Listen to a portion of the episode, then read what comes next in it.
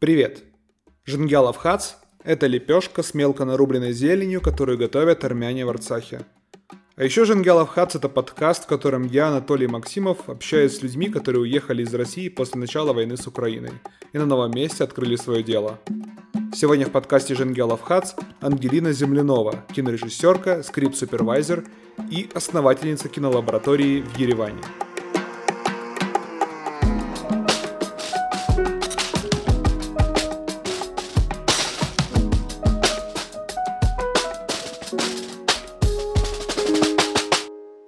Я узнал про кинолабораторию Ангелины от своей знакомой, которая неожиданно для почти всех участников чата пригласила желающих на премьеру своего короткометражного фильма. Я тут же постучался к ней в личку и начал докапываться, как она дошла до такой жизни и что вообще за премьера кинофильма ни с того ни с сего. Она рассказала, что нашла что-то типа курса по созданию кино, где все участники получают поверхностные навыки во всех областях, от режиссуры до, монтажа. Потом все студенты принимают участие друг у друга в разных ролях – ну и в итоге выходит 6 короткометражных фильмов, снятых начинающими кинематографистами. У меня тут же загорелись глаза, потому что снимать кино — это моя давняя потаенная мечта. Я часто фантазирую о том, как снимаю какое-нибудь короткометражное кино, на самом деле у меня даже идея есть.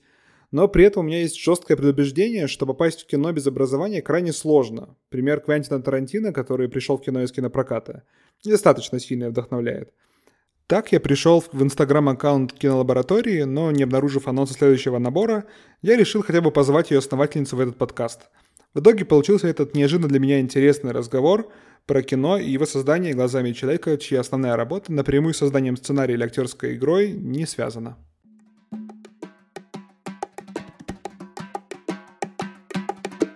Обычно я гостей в первую очередь спрашиваю о том, чем они занимаются, но мы с тобой находимся в несколько необычном помещении и здании. Расскажи, где мы находимся. Это здание в предыдущем когда-то... Не... Я косноязычный человек, простить заранее сразу. Ничего. А, здесь когда-то был какой-то завод, и теперь здесь находятся лофты, здесь есть разные танцевальные э, какие-то классы есть, э, вот соседние там э, это творческая студия художницы, а мы находимся в Open Platform. Это открытое пространство для вообще любого творчества в целом. Чаще всего это место ассоциируется с Гагиком Казаряном, потому что он э, это место создал. Он э, театральный и документалист, э, режиссер-документалист. И он в Армении организовал фестиваль One Shot, который как бы переводится как один выстрел, но фактически это как бы аллюзия на э, сравнение как один кадр, потому что основная программа этого фестиваля заключается в том, что нужно снять фильмы без монтажа на одну минуту, хронометражом на одну минуту. Это основная программа, и это международный кинофестиваль, там есть и другие э, именно программы. Э, это проводится здесь как раз. Плюс у них еще отдельно есть всякие разные театральные постановки. Здесь вот сцена, собственно, экран. Э, тут тоже иногда проходит, например, показы разных фильмов, армянских в основном, короткометражных фильмов. Например, вот недавно был прям у них цикл э, показа короткометражных э, армянских работ. Вот. Что? Ну, это место максимально открыто для вообще всего творческого, насколько это возможно. Достаточно самое, наверное, лояльное по тематикам. Потому что, например, у них последний спектакль, к сожалению, не смогу сказать, как он называется на армянском, пока еще не, не умею. Это документальный театр, а, основанный на интервью женщин, которые подвергались домашнему насилию, например. Это такая сложная очень тема для постсоветского пространства и в том числе для Армении. И они вот так пытаются открыть глаза, может быть, в какой-то степени для местного населения. Такое, я не боюсь сказать, 8 лет спустя, или сколько там прошло уже с того момента, для, для армян. Ну, наверное, да, да, да, да, да, что-то такое. Да, я почему спросил про то, где мы находимся. Мы находимся в помещении высотой, наверное, метра 4-5. А, стены из шлакоблоков, э, без отделки. Э, да, тут стоит много старых советских стульев. Кажется, что они старые советские. Сзади меня находится сцена небольшая и киноэкран. Да, я здесь впервые оказался несколько недель назад, когда моя знакомая здесь защищала свой короткометражный фильм. Так я, в общем-то, и узнал про тебя. Расскажи, чем ты занимаешься. Я занимаюсь на данный момент много чем. Но основная моя профессия – кинорежиссер. Деньги я зарабатываю другой своей профессией. Э, я скрипт-супервайзер. Наверное, об этом несколько позже. Uh-huh. И в Армении встал вопрос, э, что же делать, когда здесь не сильно много проектов, э, кинопроектов, где я могу участвовать и обеспечивать себя финансово. Встал вопрос, чем же я могу заняться. Долго думала, и ну, единственное, к чему я пришла, это то, что все, что я умею, это снимать кино в том или ином проявлении. Больше ничего я не умею. И поэтому я решила организовать кинолабораторию. Я поучаствовала до этого в нескольких э, лабораториях танцевальных, и мне очень понравился формат э, лабораторий, и мне показалось, что было бы классно сделать такой же формат для кино. Вот. Теперь получается, что я еще и педагог, и организатор э, кинолаборатории. Вот это сейчас моя основная, наверное, деятельность в Армении. Расскажи поподробнее, что такое кинолаборатория. Э, кинолаборатория, но это чем-то похоже на курс для взрослых людей, которые уже занимаются в своей жизни чем-то иным, не кино, но решили попробовать себя в этом и поэкспериментировать. И мы в таких немного лабораторных э, условиях на практике фактически на практике с ребятами за три месяца пытаемся сделать э, фильмы.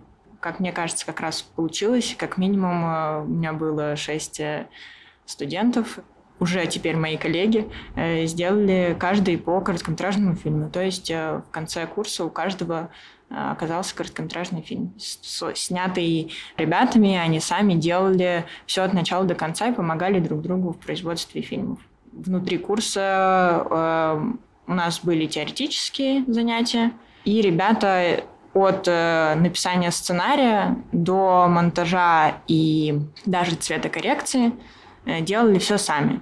Плюс ко всему они участвовали друг у друга, помогали, то есть мы разбивались специально, они помогали, были э, художниками, постановщиками, реквизиторами, гримерами, костюмерами друг у друга, актерами друг у друга. Э, в общем, максимально старались сделать все сами. То есть э, это такой курс э, по полному созданию э, кино. Зачем люди это делают? моя... я, я, я почему спрашиваю? У меня есть от, от разных людей из кино я слышал, что короткий метр это такой способ попасть там, в полнометражное кино. Обычно это там, возможно, какие-то студенческие работы, чтобы попасть на кинофестиваль или что-то еще. А тут э, звучит, как будто люди такой типа капустник делают. Вообще, есть ли у них цель как-то попасть в большое кино, или это больше такое что-то попробовать, поиграть в кино, не знаю. В общем, да. Зачем они это делают? Изначально, когда мы только набирали курс, я в целом думала о том, что же необычного я могу дать, кроме просто навыков теоретических. Я основываясь на своем опыте съемочном, не очень большом, но все-таки э, как режиссер именно. Я понимала, что в этом есть э, очень интересная такая штука. В процессе очень близко происходит знакомство с собой. Узнаешь о себе много интересного и нового, а если это еще и сжатые сроки, то э, вылезает вообще много всякого интересного. И если это как-то рефлексировать, анализировать, ну, в общем, как-то фиксировать, то просто происходит очень классное узнавание себя с другой стороны, какой-то очень необычной стороны обычно. Я отношусь к съемкам кино для э, людей, которые уже не только школу окончили, которые уже работают, как у меня ребята были, э, которые биоинформатики, психологи, математики. То есть для них это как бы хобби, но, может быть, где-то это их сфера интересов. Кино для них какая-то сфера интересов, или, может быть, какая-то мечта, к которой они хотели просто прикоснуться. Я думаю, что ну, изначально мы позиционировались именно как то, что мы не стремимся снять короткометражки, которые пойдут в конкурс Оскара. Мы изначально понимали, что это первая работа, это первое прикосновение к кино, к съемкам кино именно, производству кино.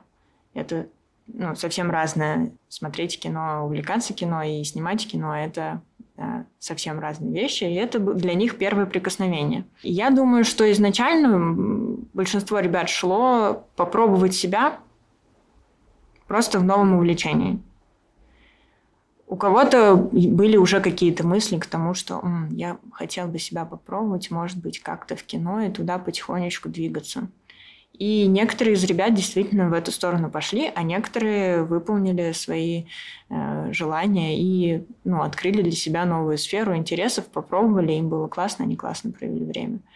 А, то есть это такое объединение ребят, как ну, такой нетворкинг в каком-то смысле. И ну, так как мы в иммиграции, большинство ребят было иммигрантов или релакантов, как их можно называть. И это своего рода поиск своих людей. Потому что создавались съемочные группы, и внутри них, естественно, какие-то связи дополнялись, обрастали, и мы узнавали не только себя, но и друг друга. И вот как-то мы даже сейчас дальше общаемся, продолжаем все вместе, поддерживаем связь и планируем даже какие-то штуки дальше. Расскажи про свой опыт в кино. Ты говоришь, что ты умеешь только снимать кино. Что ты сняла, где ты училась? Так, начнем, наверное, с неинтересного. Из неинтересного я закончила... Училась я в институте МИТРа, но закончила я ГИТР. Это всем неизвестное название. Там в была некоторая... Городе? В Москве.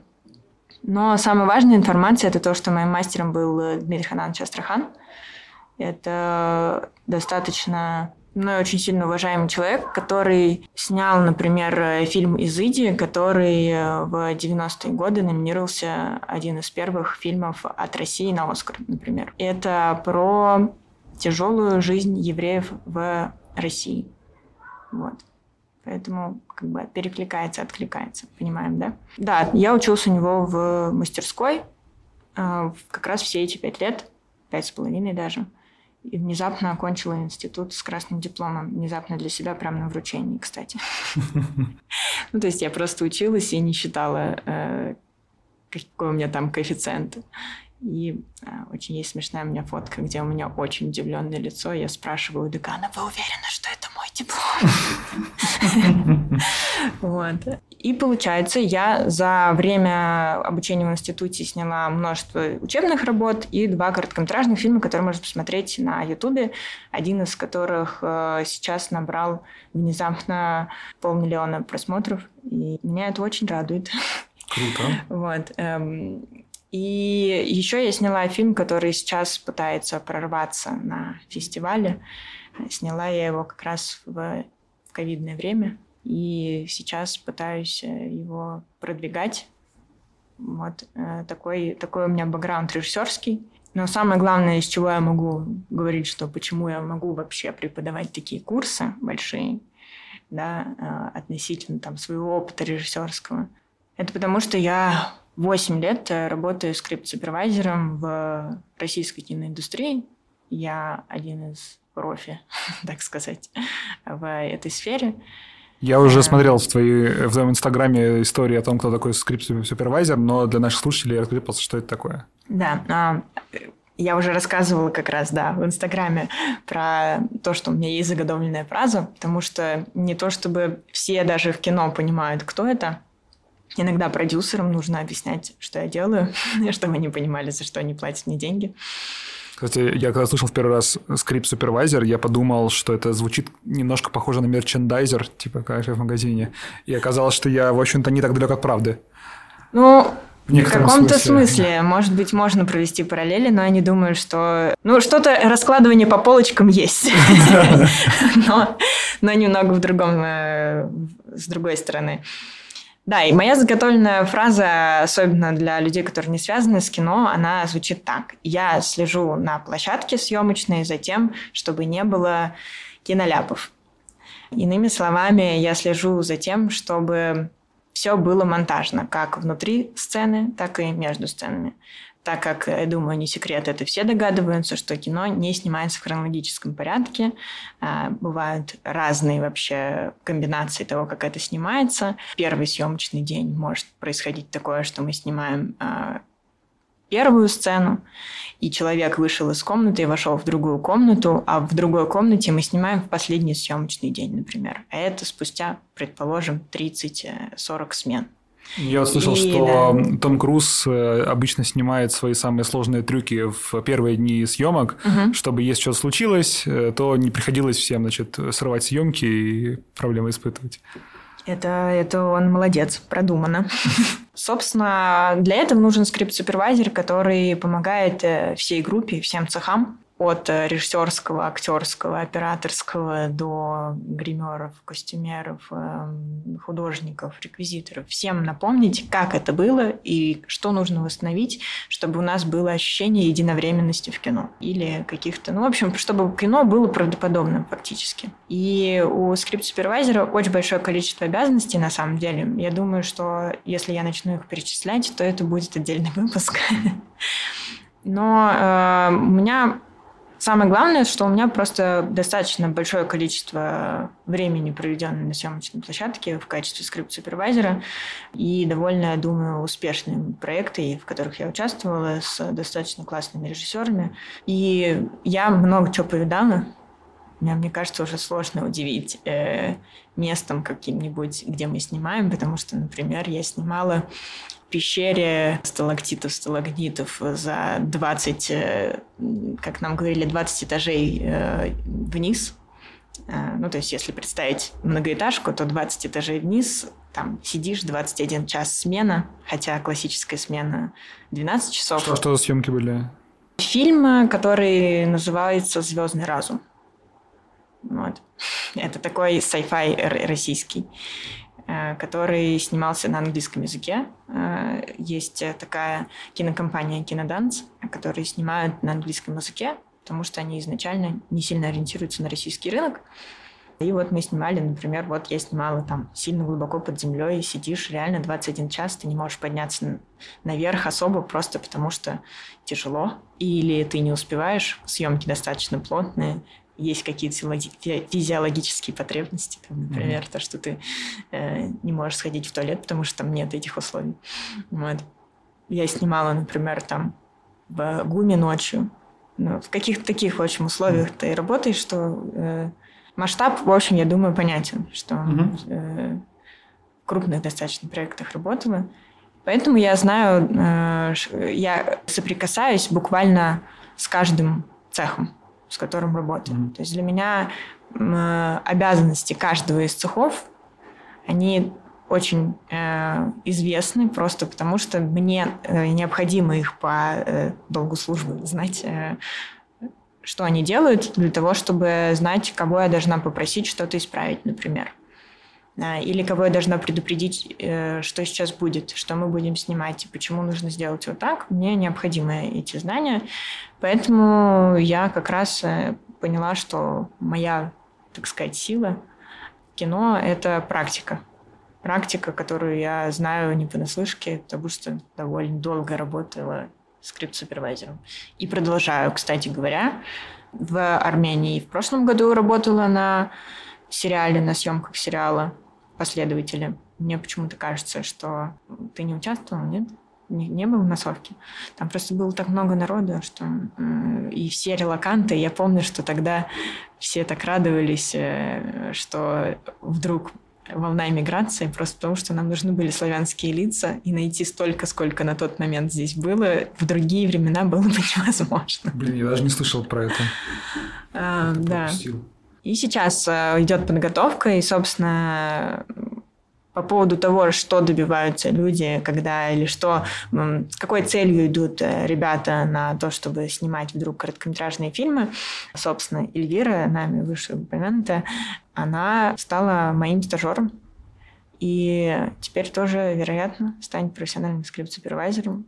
Так что, вот, например, э, человека есть интерес и желание узнать, как это работает. И вот я искала стажера, она изъявила желание, и я с удовольствием ее взяла. потому что я ее знаю, знаю, как человек работает уже на площадке, и вот мы скоро начнем. У нас 8 августа мотор. Офигенно. Я просто давно уже мечтаю как-нибудь попасть в кино, и всегда казалось, что это либо совершенно случайность, как у Тарантино, который работал в кучу времени в прокате, потом такой, да ну, просто сниму фильм. Или это какой-нибудь гик, много лет съемок короткометражек, э, или как у этого у Жоры Кружовникова в «Проклятие» угу. нужно играть очень много всяких предводителей Команчей, чтобы попасть в кино. Вот. А тут можно пройти лабораторию. Прикольно. Ты сказала коротко, скрипт супервайзер следит за тем, чтобы не было киноряпов в кино. Звучит как будто бы на первый взгляд звучит как будто достаточно просто смотреть, чтобы люди не попадали в кадр э, в средневековье с э, чашкой э, из Старбакса. Mm-hmm. Вот. Но, суть по всему, это посложнее. Как выглядит э, типичный день скрипт-супервайзера? Давай так, чтобы не так сложно и не так часто говорить mm-hmm. это название. В простонародье и в кино у нас иногда меня просто называют скрипт. Как бы странно это ни звучало. Да, я ходячий сценарий, э, архивариус. И самая основная работа, на мой взгляд, она 50% работы происходит во время подготовки. Фактически это вычитывание сценария и раскладывание его по разным-разным критериям. Какой реквизит, какой костюм, а что здесь поменялось, а как из этой сцены в эту сцену, как должен войти человек делание разных таблиц, например. Ну, то есть не самая веселая работа, но вот такая ты сидишь и раскладываешь, систематизируешь сценарий. И потом это очень сильно помогает в работе. То есть если этого не сделать, то работать невозможно. Ну, то есть это бесполезно в смысле. И день скрипт-супервайзера состоит в том, что он начинается с конца предыдущего дня. Ты поработал, все сдал, собрал все монтажные листы, отправил их монтажеру, например, и садишься писать стыковые сцены на следующий день. То есть ты открываешь, у тебя есть э, вызывной лист, составленный вторым режиссером. Это перечень сцен, которые будут сниматься завтра, и их порядок. Иногда порядок меняется, но примерно остается такой, какой есть. В любом случае ты садишься и готовишься э, к тому, что же завтра будет.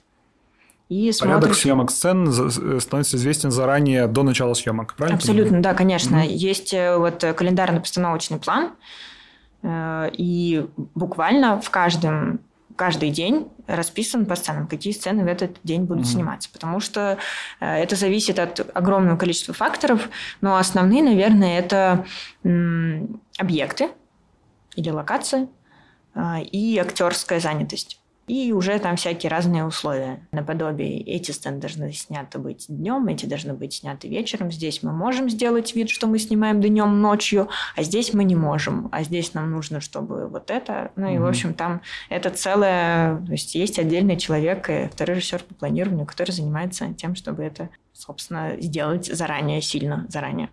То есть вот у нас КПП составлен вот для этого проекта уже довольно давно.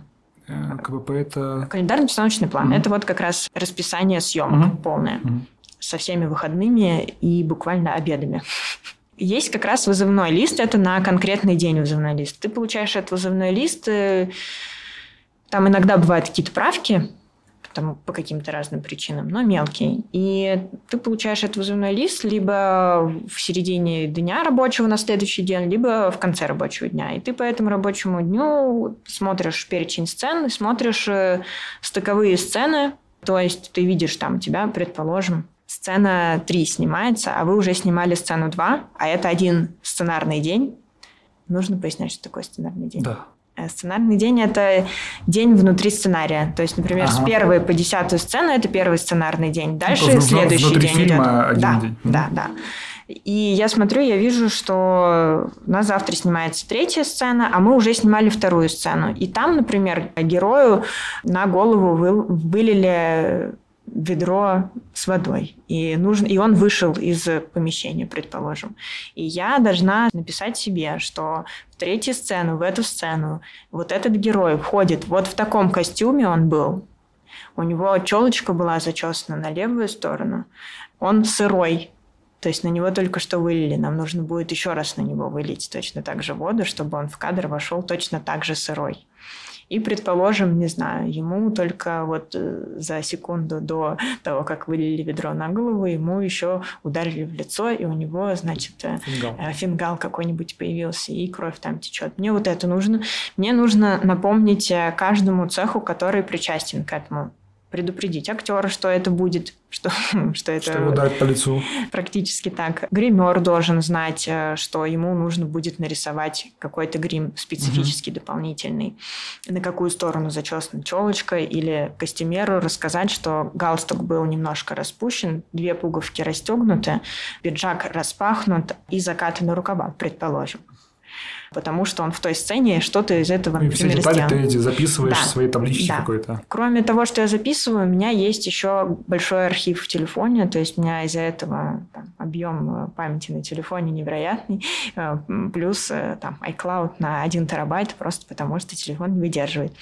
И у меня еще, естественно, есть там, например, облако, куда я это сгружаю, у меня есть фотографии, у меня есть архив фактически. Я оставляю порядок этих сцен и отправляю ссылки на то, чтобы на то, как это выглядело, цехам, которым нужно знать, что им завтра нужно готовить и в каком порядке. Угу. На следующий день, когда я прихожу на площадку, я иду и проверяю, сделали они это или нет. И между сценами я точно так же это проверяю. Приходит э, актер на площадку, я к нему подхожу и говорю, покажите мне ваши руки. Он мне показывает руки, я ему говорю, где ваши часы, которые игровые, а кольцо. Он такой, а, точно забыл себя в вагончике. Бежит, значит, надевает кольцо, потому что он, например, женат по сценарию, и надевает часы.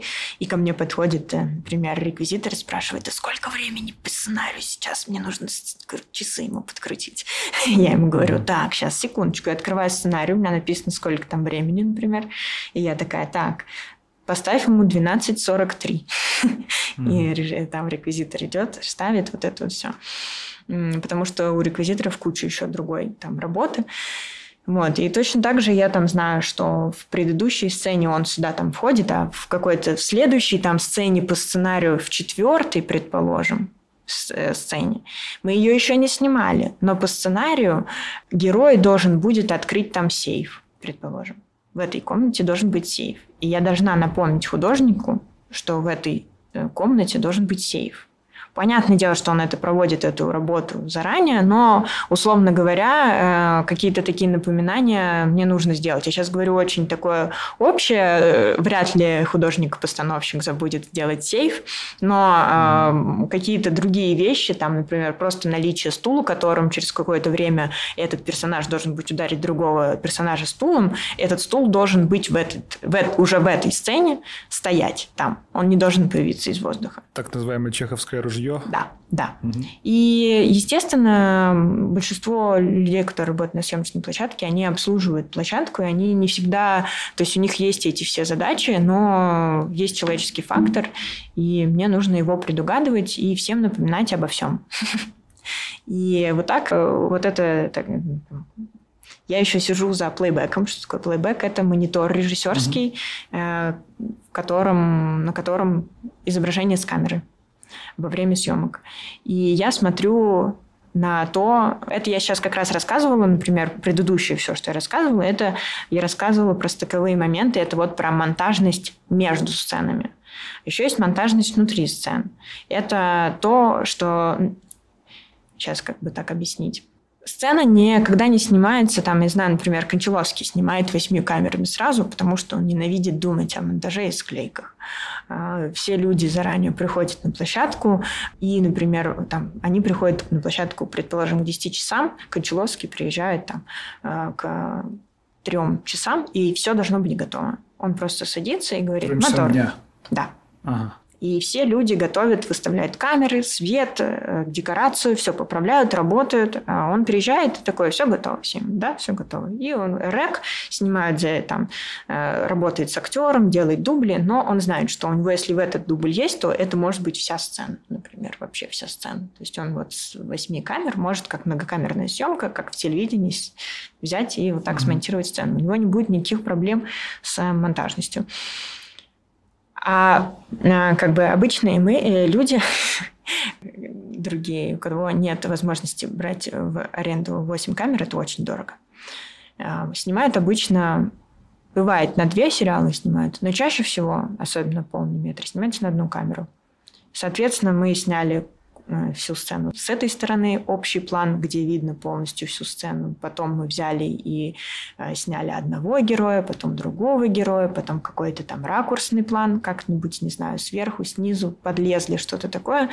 И мне нужно, чтобы каждая фаза рабочая совпадала с другим планом, с другим кадром, для того, чтобы режиссер, чтобы не получилось такого, что на общем плане э, герой, э, например, пьет, и он взял свой стакан правой рукой, начал пить, и режиссер потом на монтаже открывает, а у него на крупном плане он взял и начал пить правой рукой, а на крупном плане левой рукой. Я слежу... Классический киноляп такой. Да, да. Ну вот я пытаюсь объяснять на каких-то mm понятных примерах. И вот я как раз слежу за тем, чтобы этого не случалось, и напоминаю об этом и режиссеру, и актерам. И мы, например, снимаем дополнительный дубль. Но чтобы этого как раз не делать, я э, подхожу к актеру, например, и напоминаю ему о каких-то ключевых моментах, которые ему нужно сделать. Потому что вот, вероятно, вот здесь будут монтироваться. Ну, то есть, вероятно, здесь где-то будет склейка, и нужно сделать одинаково. Угу. И они выучивают. Есть вот как раз актеры, которые очень хорошо помнят свои движения, просто вот безупречно. А есть, которые вообще не помнят ни слов, ни движений. И им нужно повторять, просить там, а режиссера, зная это, ты подходишь и говоришь, такая ситуация, человек не может запомнить. И он говорит, ну что, будем ковырять на монтаже. То есть будем искать фазы уже на постпродакшене. Если сейчас не, ну, мы не можем остановить съемку, ждать, когда он выучит. Мы продолжаем снимать. Еще в мои обязанности входит повторять или поправлять актеров по тексту. То есть они что-то не так сказали, или забыли что-то сказать, или оговорились. Мне нужно это зафиксировать, предупредить режиссера, и режиссер решает, нужен нам еще дубль или нет. И если нужен, я а, со своими правками несусь к актеру и говорю... на съемках. Да, да, я прям профессиональная душнила, да, абсолютно верно. И это то, что я вообще часто говорю, что я профессиональная душнила и не скрываю этого. Я еще плюс ко всему веду монтажные листы специальные скрипт-листы их еще называют, где я записываю как раз все эти вещи. Что было так, что было не так, какой а, дубль прям хорош для монтажа, какой не очень, какой точно не брать, потому что там вот это. И отправляю это монтажеру для того, чтобы он видел, что можно между собой собирать, что не нужно. И точно так же они потом, эти монтажные скрипт-листы, попадают к режиссеру, чтобы он не тратил время на просмотр всего. Он монтирует из сначала хорошего материала, а потом, если ему что-то не хватает, он уже начинает искать в неудавшихся дублях вдруг, если ему, ну, относительно неудавшихся, да, то есть он ищет какую-то фазу. И там, например, ему не важно, что там что-то отвалилось, я не знаю, э, звук какой-то брак по звуку был, он вот возьмет какую-то фазу уже из какого-нибудь там не сильно рабочего дубля он найдет. Вот. Но киноляпы в любом случае случаются просто потому, что э, иногда в каком-то дубле ну, опять же, да, вот прям буквально что-то отвалилось у тебя в кадре. В кино все держится на тейпе. Э, это ну, клейкая лента. И вдруг у тебя на стене там висит какая-то картина, и она висит не на гвозде, а на, например, на скотче. И ты вот снимаешь, снимаешь, и актер как-то очень хорошо играет, но у тебя прям в кадре падает картина, например. И оставшаяся часть дубля герой кричит, а сзади нет картины. Ну и режиссер будет смотреть на актера если вдруг там случилось что-то, что не критичное, он оставит этот дубль. И я на это никак ну, повлиять не смогу, потому что ему важна игра актера здесь. Это важнее, чем картина на фоне, предположим. И поэтому, ну, всякое бывает. Вот. Иногда, конечно, бывают киноляпы, которые, ну, все равно случаются. Все мы не идеальны. Это то, с чем я живу в этой профессии. Это то, что идеально сделать никогда не получится все равно. Ну, как будто бы это в том числе задача режиссера сделать так, чтобы зритель так погрузился в кино, что он эти киноляпы не замечал. Да, да, абсолютно верно, да. Потому что я там не раз э, смотрел какие-то обзоры киноляпов в каком-нибудь кино и смотрю такой, блин, реально вот так и так произошло. Я в моменте вообще даже ну, типа забил вообще. Да, да, абсолютно верно. Вот поэтому я говорю, что режиссеру важнее, как играет актер, потому что если вдруг кто-то заметит что упала картина, или там, что в предыдущем кадре картина была, а в следующем нет, это значит, что что-то в сцене не так. Угу. Что-то что тебя сподвигло посмотреть на задний фон почему-то. Ну да, да. И, соответственно, мне, ну, то есть мне доводилось э, работать с хорошими режиссерами, которые говорили, Ангелина, не беспокойся, это на мне. И если кто-то заметит, это будет моя вина, потому что это произошло, и кто-то это заметил по моей вине. Это уже будет не ну, проблема моя, это оставь меня. Что за режиссер тебе такое говорил? Слушай, ну, э, было несколько режиссеров, во-первых, хороших, с которыми я работала. А в основном это такие не всегда приятные люди. А, но вот э, как раз, наверное, последний проект, на котором я работала, нехорошо говорить, простите, это э, Нормально. Да, да. Не, не, но киношники очень э, суеверные. Любят поэтому, слово «крайний»? Да, очень мы любим слово «крайний». Крайняя смена, крайний, mm-hmm. крайний проект. Вот э, предыдущий проект, на котором я работала, последователи, собственно, э, мне вот э, очень было комфортно работать э, с режиссером, который очень хорошо понимает монтажность. Я говорила, вот здесь кусочек. Он такой, этот кусок мне не нужен. Все нормально, мы идем дальше. И, э, то есть, не волнуйся, если вдруг что-то будет не так, это на моей совести. Угу. Это не частое явление. Круто. А с кем из известных российских режиссеров ты работала? Так, ну давай. Не хочется э, как-то. Хорошо. Андрей Николаевич Першин. Это Жора Крыжовников. Жора Крыжовников. Я работала с ним на проекте «Лед 2». Угу. Это был очень интересный опыт. Наверное, вот я буду говорить, наверное, с, с, как бы работой, с кем я горжусь. То uh-huh. есть я не буду называть всех, потому что это долго. Uh-huh. Еще один мой любимый проект, просто, наверное, просто он в сердечке до сих пор, это режиссер Ладок Ватыня.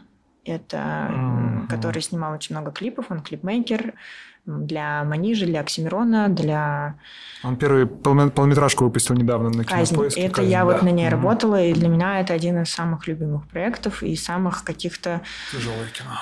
Тяжелое кино снималось, оно тоже довольно тяжело, мы очень много перерабатывали, но оно для меня какое-то очень важное. То есть на площадке была очень классная атмосфера, режиссер, когда э, знает, э, чего хочет, это очень классно, и очень классно, когда режиссер ценит работу каждого члена команды. И вот, наверное, это, кстати, одна из целей, которая у меня была, потому что у меня было очень много не самых хороших опытов в кино с режиссерами. Они очень часто токсичные, эм, такие немножко абьюзивные ребята с нарциссическими всякими расстройствами.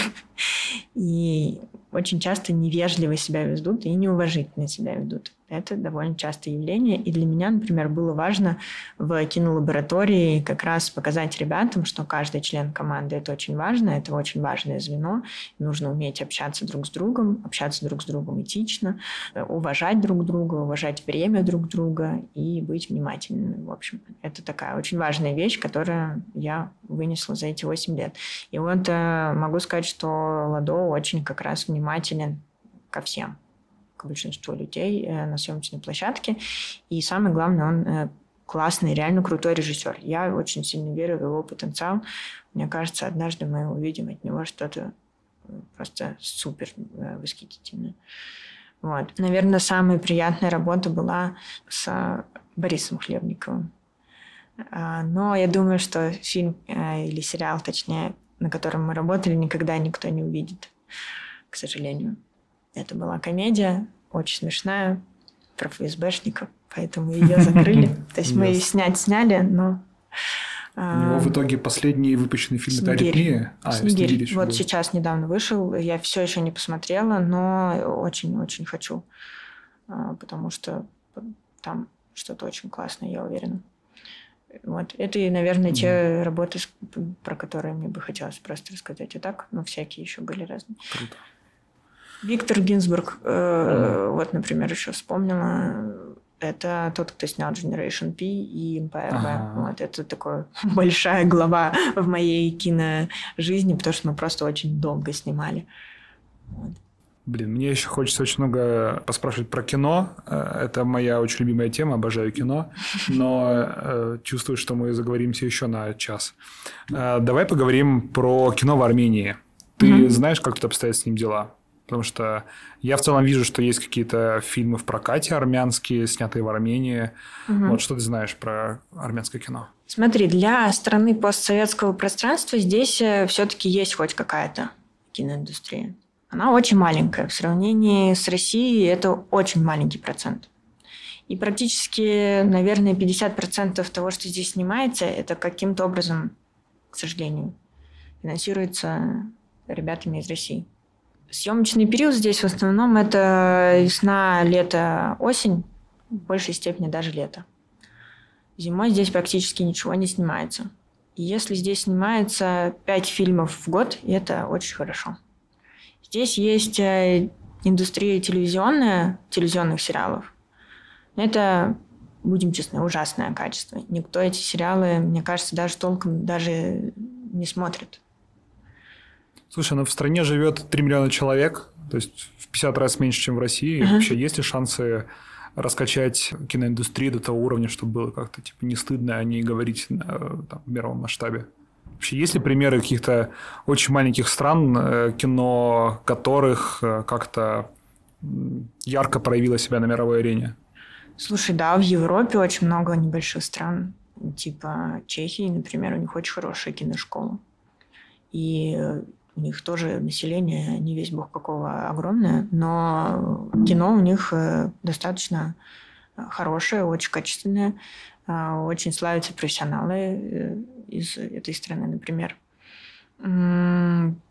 Какие еще такие примеры? Наверное, так прям вот примеры мне сложно сказать, но мне кажется, что потенциал здесь какой на данный момент? Здесь можно создать больше интересующихся людей кино, потому что сейчас вот как раз, я думаю, вы как раз с Сергеем, наверное, обсуждали, что до этого здесь не было никакой культуры авторского кино или просмотра кино какого-то, кроме Барби, Опенгеймера и вот этого всего. Ну, то есть только кассовые фильмы здесь какие-то большие шли, и все. То есть э, посмотреть какое-то старое кино предыдущих лет, э, какое-то фестивальное кино здесь можно было только, пожалуй, на голову на прикот, и все. Это фестиваль местный, международный кинофестиваль. А это, ну, всего лишь одно мероприятие в год то сейчас э, из-за того, что создан был вот киноклуб, есть какие-то уже возможности посмотреть более интересное кино, необычное кино, не массовое кино, возможно, теперь здесь посмотреть. И есть спрос на это. В основном, судя по всему, среди российских мигрантов. Ну, опять-таки, потому что я обсуждал с э, Сергеем, как-то в основном, конечно, это мигранты. Хотя стало все-таки больше армян приходить, да. Я думаю, это со временем как раз. Mm-hmm. Ну, то есть э, эти э, мероприятия, они происходят, происходят, mm-hmm. происходят. Э, ну, люди привыкают к тому, что это есть, да, видят они начинают потихоньку. Да, да.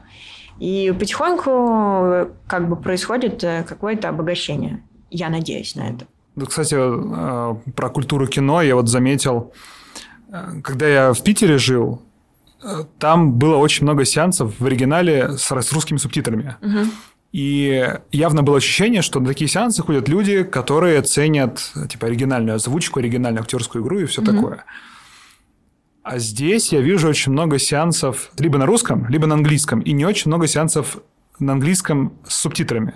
Угу. И у меня появилась гипотеза, что просто на русском крутят для тех, кто знает русский, для, на английском для тех, кто не знает русский. Угу. То есть какие-то армяне, которые приехали там, не знаю, из Франции и США.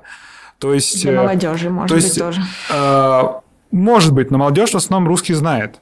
Ну, в общем, я к тому, что как будто бы аудитория, типа, ценителей, которые бы хотели оценить оригинальное звучение, их не очень много. Я просто на это напоролся, вот, когда сходил на Барбин Геймер, угу. когда я пришел сначала на Open Gamer и слушал три часа в оригинале, практически ничего не понимая из-за того, что все говорят с очень разными акцентами, местами специфическая лексика. Потом подумал сходить на Барби в оригинале.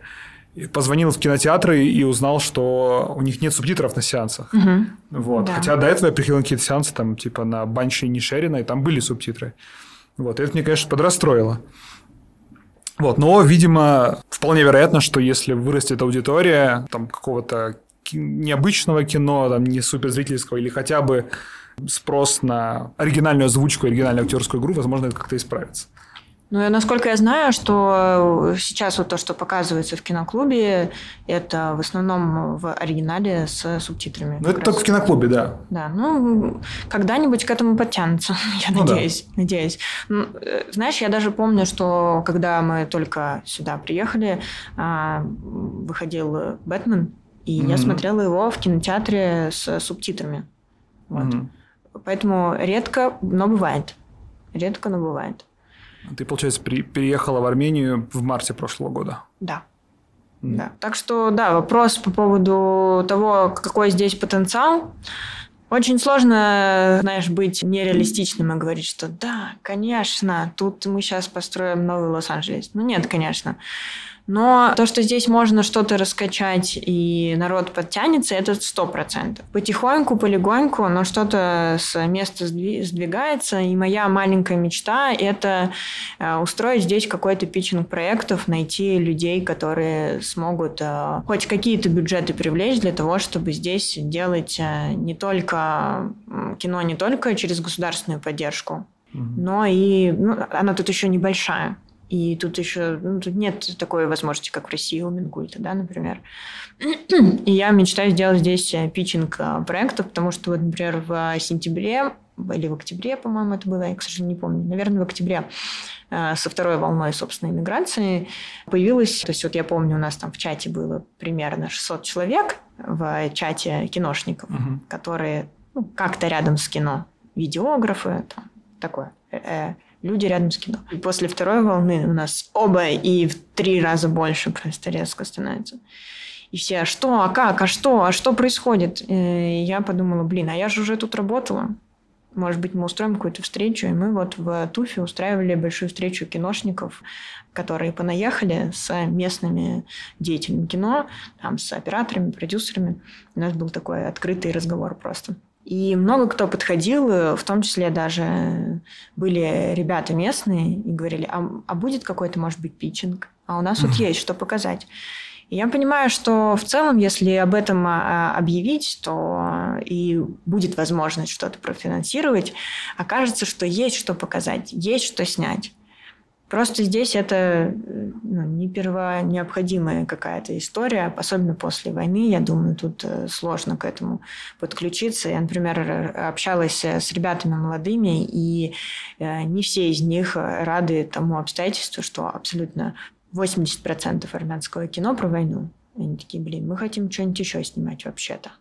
Да, мы понимаем, что это важно, но как бы есть люди, которые уже про это снимают. Вот они могут про это снимать. А мы, например, молодые, мы хотим ну что-то другого или ну, как-то по-другому на эту проблему посмотреть. И собрать э, денег здесь сложно. Мне бы хотелось, чтобы здесь просто там, вместо э, пяти проектов э, в год было хотя бы восемь, если десять, вообще классно. ну, то есть, чтобы было где и работать, и что снимать, и что-то интересное, альтернативное, вот, потому что я всем, мне достаточно часто из Москвы звонят и говорят, «А, у нас проект, приходи работать. Я говорю, ребята, извините, я переехала уже давно. Мне примерно два звонка в неделю поступает, какое-то приглашение, и я всем говорю, приезжайте в Ереван, тут дешевле. А, конечно, сейчас из-за курса, может быть, уже примерно уравнялась стоимость, и нет какой-то необходимости сюда приезжать. Есть дешевле снимать здесь? Да, да. Ну, например, вот предыдущий проект, на котором я работала, это фактически российский проект, просто снятый в Армении. Mm. Вот. Поэтому здесь несколько таких. То есть сюда выгодно приезжать снимать. Почему бы и нет? Тут очень хорошая природа, тут очень классные есть специалисты. Ну, как часто в США снимают кино в Канаде, э, изображают да. США в Канаде, потому что там да. дешевле. Да, да, да. Да, и я думаю, что, возможно, сейчас все вот страны постсоветского пространства, которые принимают на себя э, поток э, иммиграции из России, они начнут несколько больше развиваться в эту сторону. То есть по одному-два проекта потихоньку будет в каждую страну капать, и там будет какое-то, я надеюсь, просто объединение какое-то новое. Не то чтобы это как-то сильно поможет этим странам, но я надеюсь, что хоть как-то мы сможем свое присутствие здесь немного угу. смягчить, знаешь. Э, ты сказала, что здесь снимать дешевле. Хочется поговорить немножко про деньги. Угу. Я когда слышал про то, сколько стоит кино, там, например, в Европе, слышал, что съемочный день обходится какие-то космические деньги, что студенту ну, просто невозможно что-то свое нормально снять, и э, какое-то финансирование от университета – это просто какое-то счастье и угу. потрясающее. Вот ты провел лабораторию, ты понимаешь, шесть человек в ней угу. поучаствовали, и каждый снял короткометражный фильм. Да. Сколько это стоило? Стоило именно снять? Э, ну, да, то есть аренда камеры, я так понимаю, была там какое-то оборудование, не знаю, свет, угу. не свет, сколько это все стоит. Смотри, изначально, когда я это делала, я понимала, что ребятам важно попрактиковаться, потрогать все руками.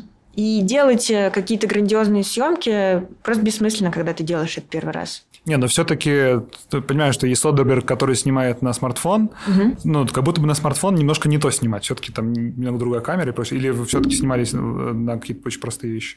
Ну, мы не брали никакие а, там, Ари Алекса или Реды, мы не брали никакие такие супер дорогие камеры.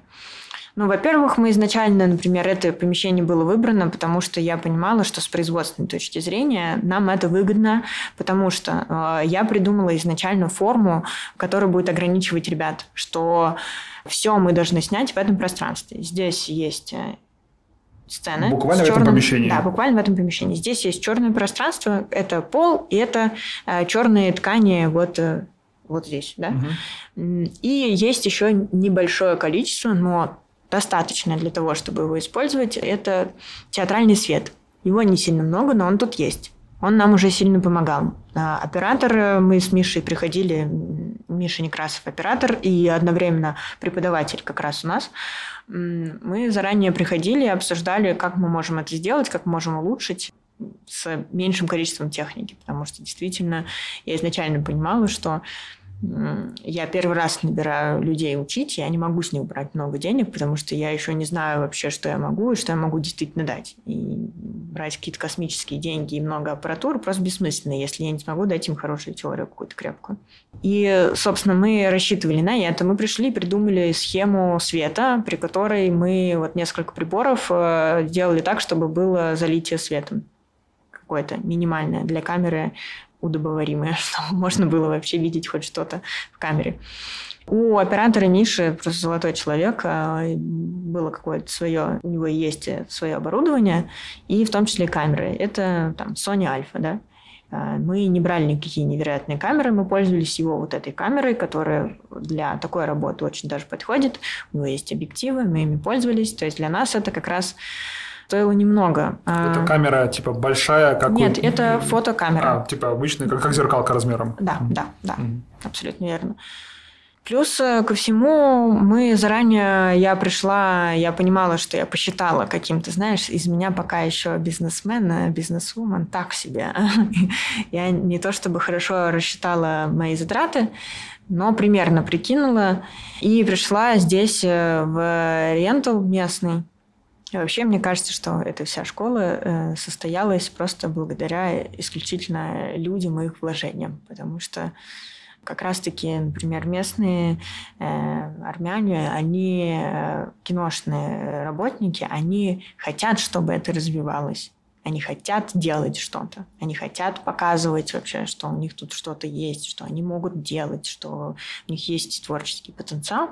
Поэтому я пришла в вот э, Taylor Co, называется Rental, э, и говорю, ребят, у меня, к сожалению, есть вот только вот эти деньги, потому что я вот простите, лох, не очень хорошо посчитала, но я бы не могла за курс там, просить ребят еще больше. Не, не могу просто физически. Ну, это никто не придет просто на него. Но мы должны это снять, сколько сможете дать техники. И ребята, ну, они очень э, сильно пошли нам навстречу. Просто сказали, пришли нам список техники, который тебе нужен, и мы уложимся в эту сумму.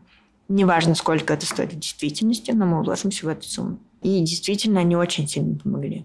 Ты можешь раскрыть примерно суммы, сколько заплатили ребята за курс, э, сколько должно было стоить оборудование? Смотри, ребята заплатили за курс э, каждый месяц, стоило 60 тысяч трам.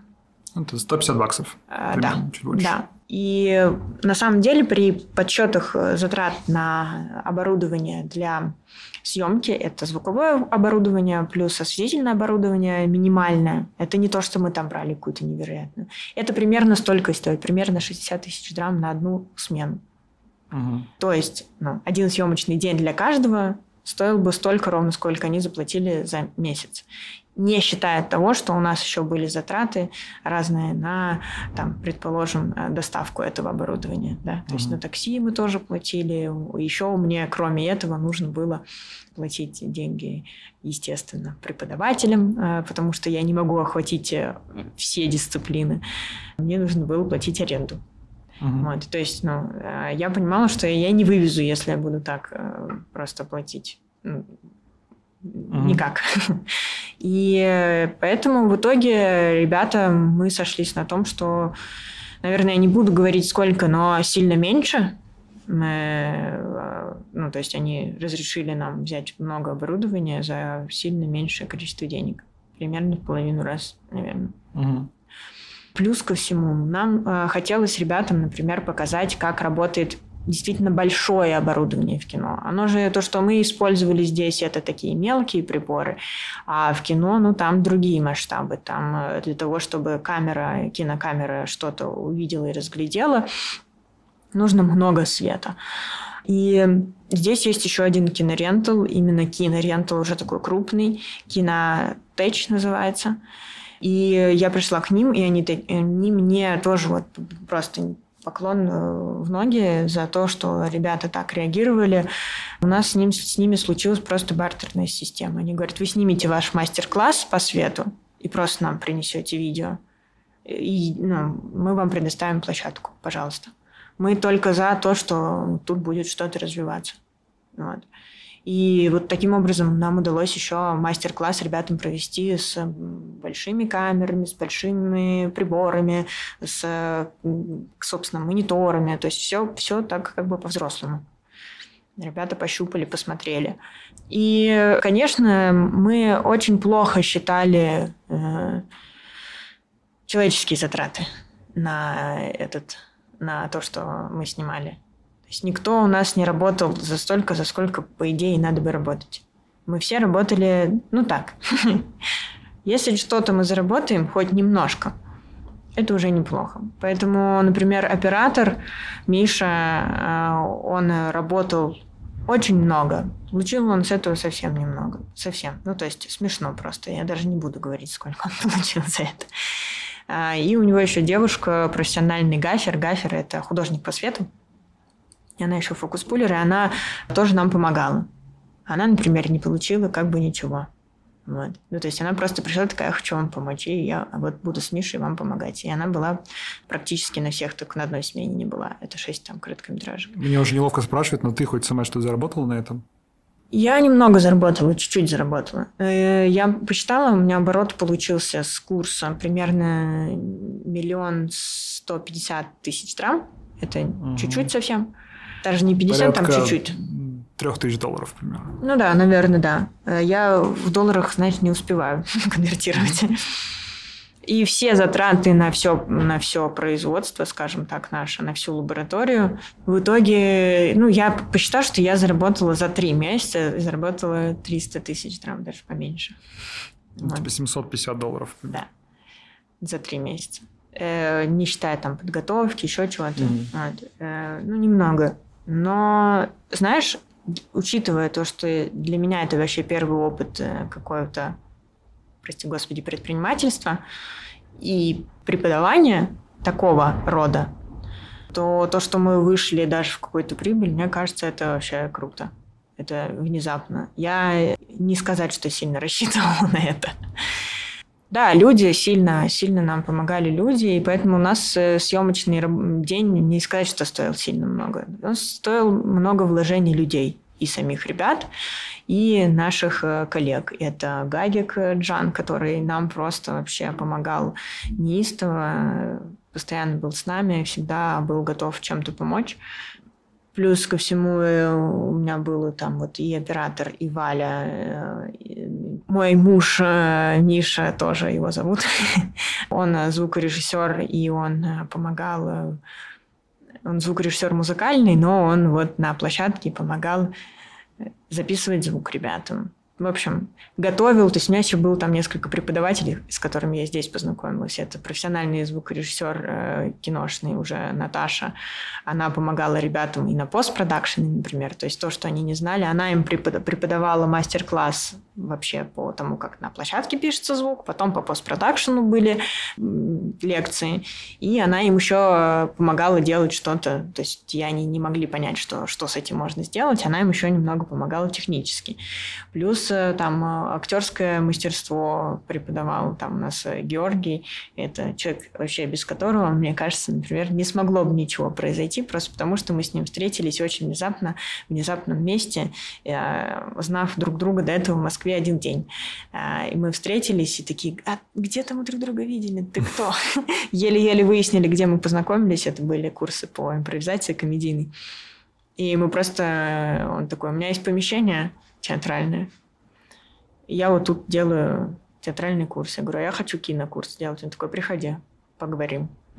Эм, ну и вот так мы просто за буквально там за один день решили, что мы будем что-то такое делать.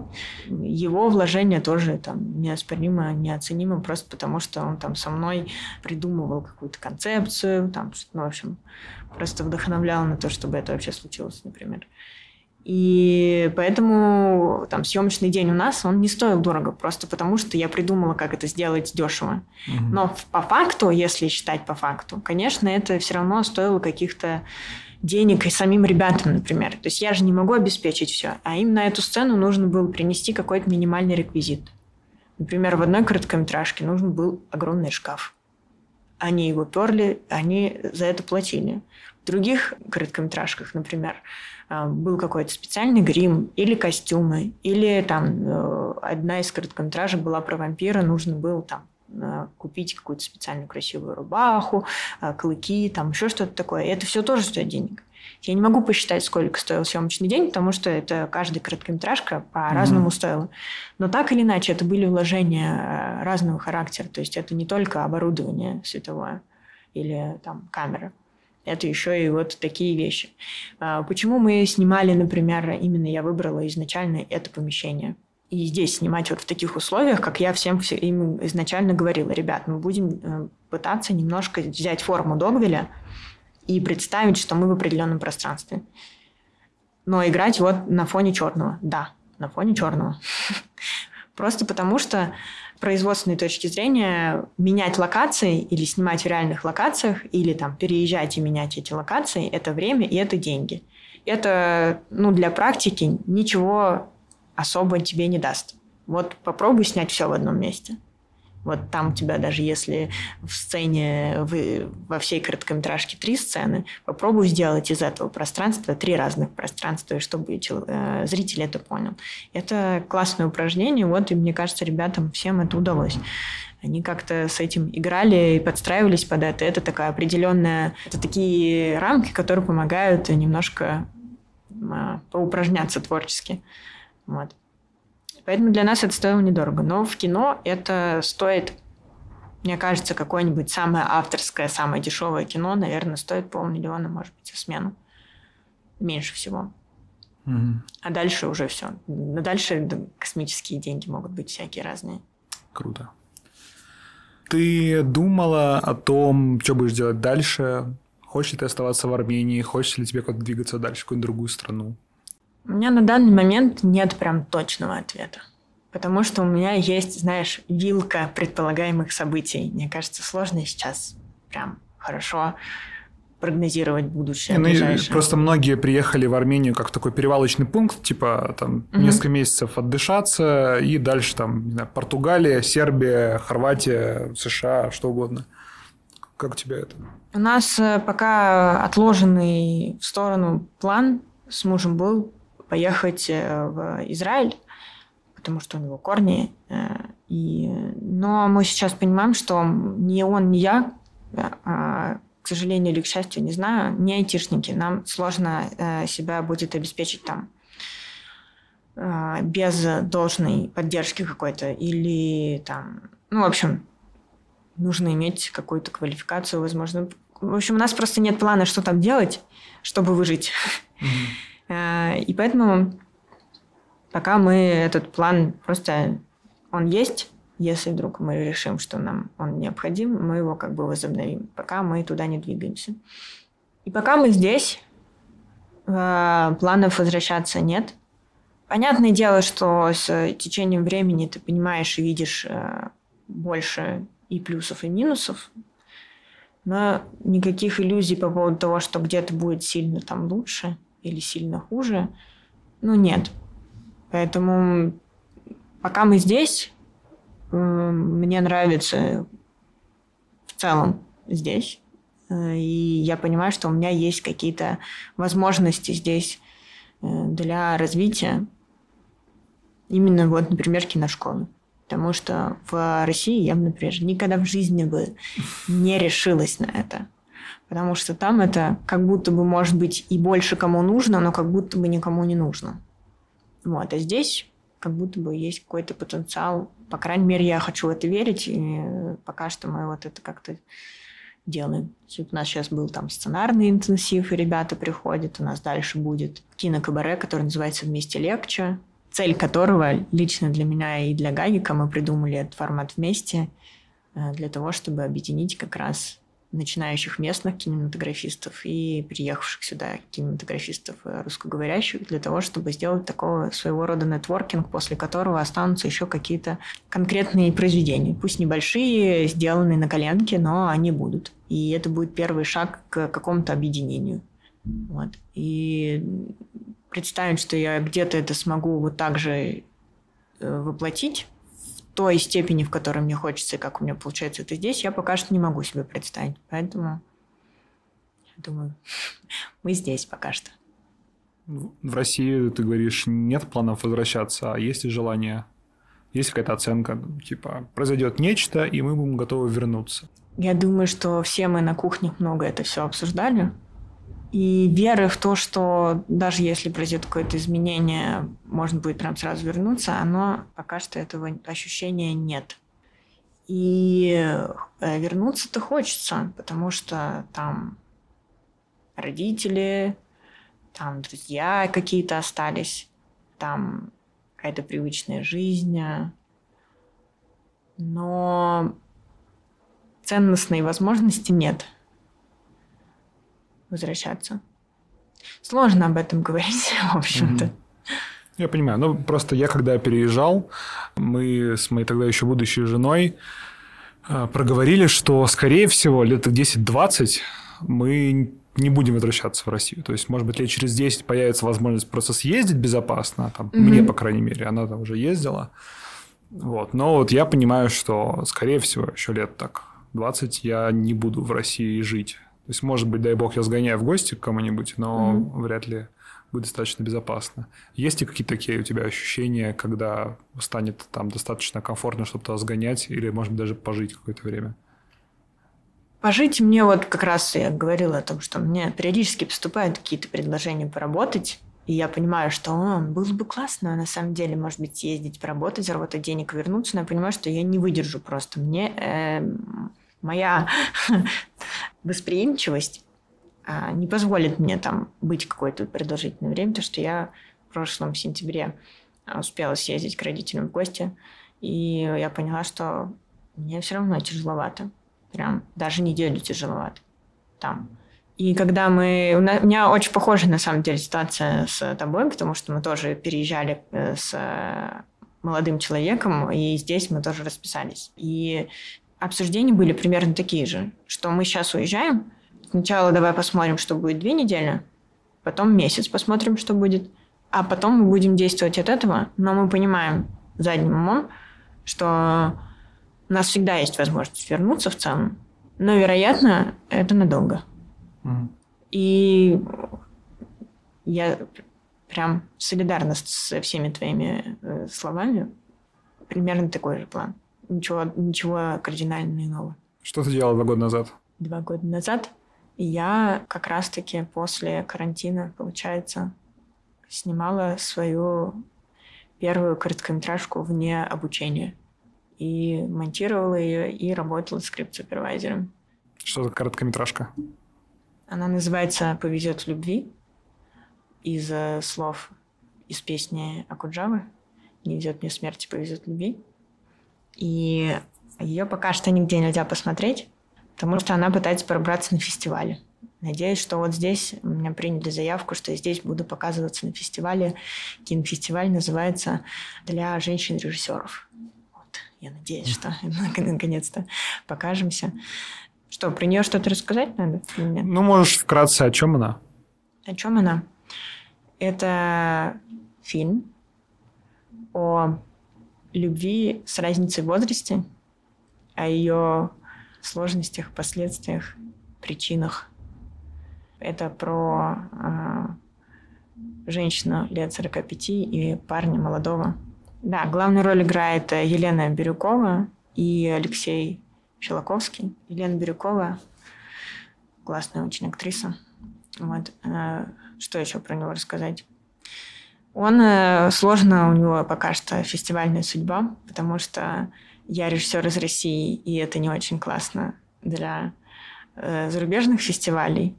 А для российских фестивалей это фильм, в котором присутствует ЛГБТ-пропаганда. Поэтому mm-hmm. там тоже сложно.